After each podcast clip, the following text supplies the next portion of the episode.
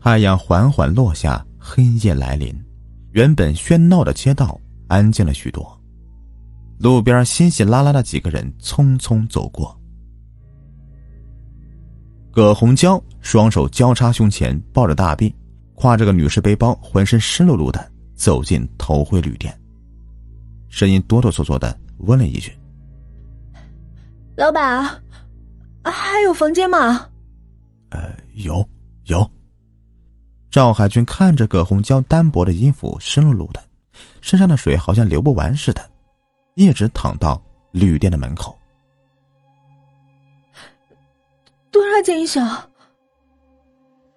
葛红娇继续哆嗦着声音问道：“呃，五十一宿。”赵海军回了一句，紧跟着转身出了房间。哎，先别钱不钱的了，你赶紧的去洗个澡，换身干净的衣服。赵海军把葛红娇带到七号房间门口，脸上露出了个坏笑，说了一句：“哎，赶快把衣服换了吧，我去给你弄碗热姜汤，别感冒了。”啊，谢谢。葛红娇哆嗦着身子道了谢，转身关上门。连淑云走了出来，往七号房间看了一眼，说道：“今晚。”又能大饱眼福了。语气不冷不热的，朝赵海军一撇嘴，与他擦肩而过。被戳中心思的赵海军马上用很严厉的口气说道：“什么？你说什么？哎，进来，进来！”边说边推搡着连淑云回到自己的房间里，立马换上一副讨好的嘴脸：“哎，老婆，我这也不是为了咱们能多弄点钱吗？”我告诉你，姓赵的，你饱饱眼福我不管，可你要是敢动真格的，当心我把下面那东西剪了。连淑云狠推了赵海军一把，弄得他重心不稳，直接摔在床上。赵海军慌忙爬起来，右手指天说道：“我发誓，我只看看，绝对没有非分之想，不然让我不得好死。”发完誓，赵海军凑到连淑云的面前：“哎，怎么样？”老婆，不生气了吧？滚！你本来也应该不得好死，还不去把外面的水拖干净？连淑云骂了一句，便坐到监控器前抓了把瓜子儿，一副等着看好戏的模样。赵海军看了外面的天，有点郁闷。今天是晴天呢，这女的怎么弄得满身是水呢？难道是她掉河里了？也不可能啊，这附近是没有河的。再说了，就算掉河里面的，那他身上应该是浑浊的污水，可这地上的水非常干净啊！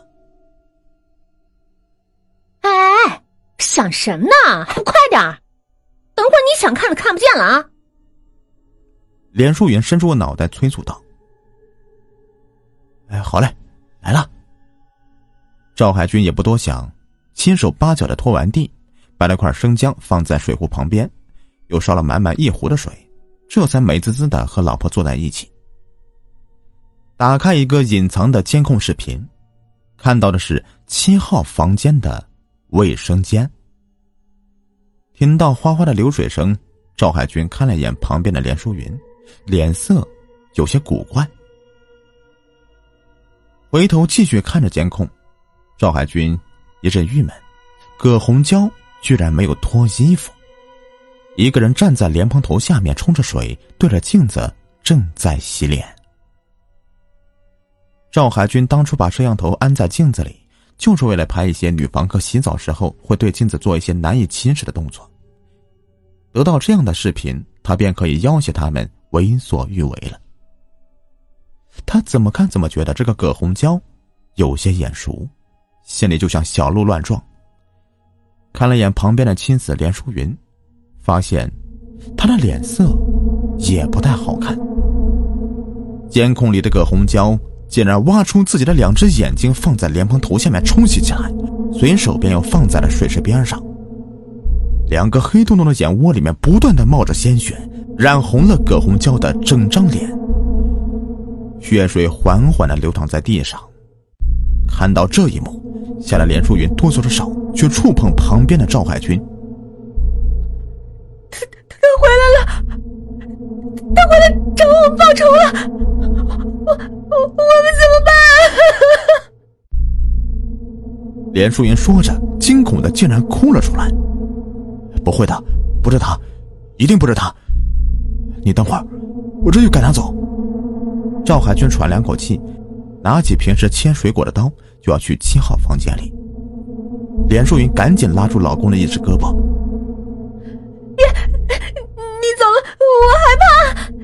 咱们还是先看看到底怎么回事吧。”好，先看看也好。赵海军本就不敢过去，刚才那么说，只是为了在他面前逞英雄。既然连淑云不肯，那又正好就坡下驴了。继续看看今天新来的房客要搞什么名堂。夫妻俩再往监控看的时候，差点惊叫出声了。葛红娇竟然硬生生的撕下自己的头皮，放在莲蓬头下面冲洗，白森森的头骨里面冒着鲜红的血液，两只黑洞洞的眼窝里面好像能看到似的，准确的找到卫生间里面存放的洗发水。取了一些出来，把头皮放在手里面，用力的揉搓着，发出谁也听不懂的凄厉惨叫声。赶走他！你快去赶走他！我我不想再看了。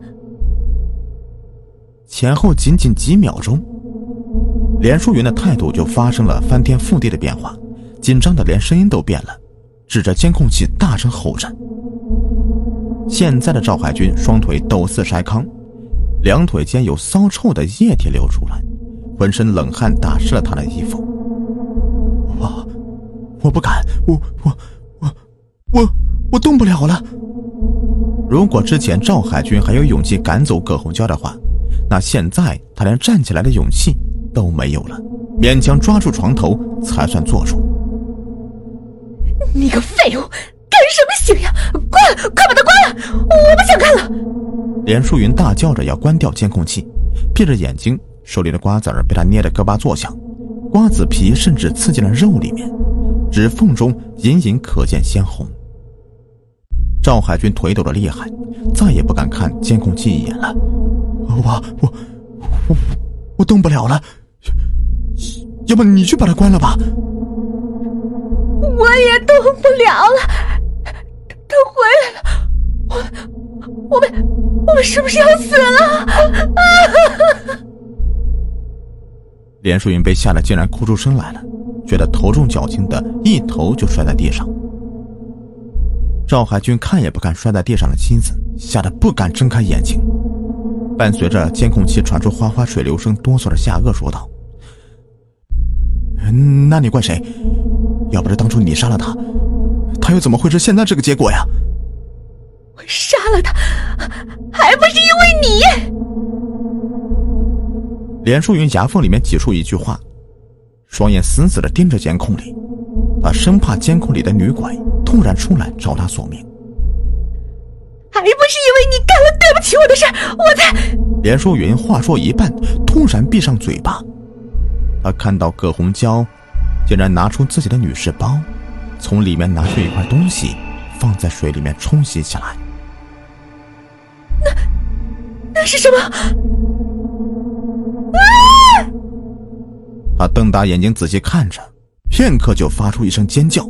连淑云看到监控里的葛红娇，竟然在清洗着一个早已腐烂的人手，每一个细节死角，他都洗得非常的干净。连淑云被吓得闭上眼睛，也不知道哪里来的力气，爬到电源面前，一个一个的拔着插头。可是拔半天了，监控器依然亮着。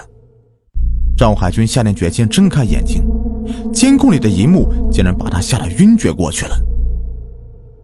监控里的葛红娇，头皮上和两只眼窝里面都渗着红色的血液，流满了整张脸颊，两只手捧着被洗干净的干枯人手，用力的咀嚼着。赵海军失去意识的前一刻看了一眼监控，葛红娇还在贪婪的啃食着干枯的手指。等赵海军清醒过来的时候，已经是进到医院的三天后了。旁边站着个脑袋缠满纱布的女人，含糊不清的说了句：“你醒了。”“哦，鬼啊！”一脚便将那人踹了个跟头。那人坐在地上骂了一句：“姓赵的，你你还敢踢我！姑奶奶，跟你没完！”听到对方说话，赵海军这才回过神来：“哎，老婆，你你包这么多纱布干什么？”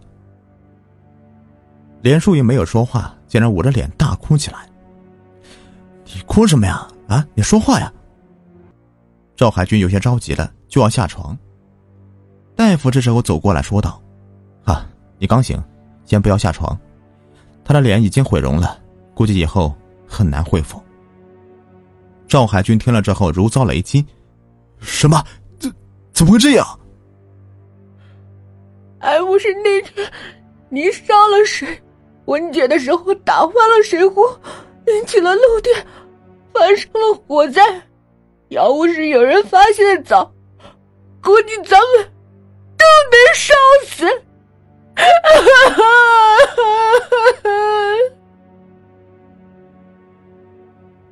连淑云边说边哭着，哭的是撕心裂肺的，哪里还有之前半点损赵海军的强势呀？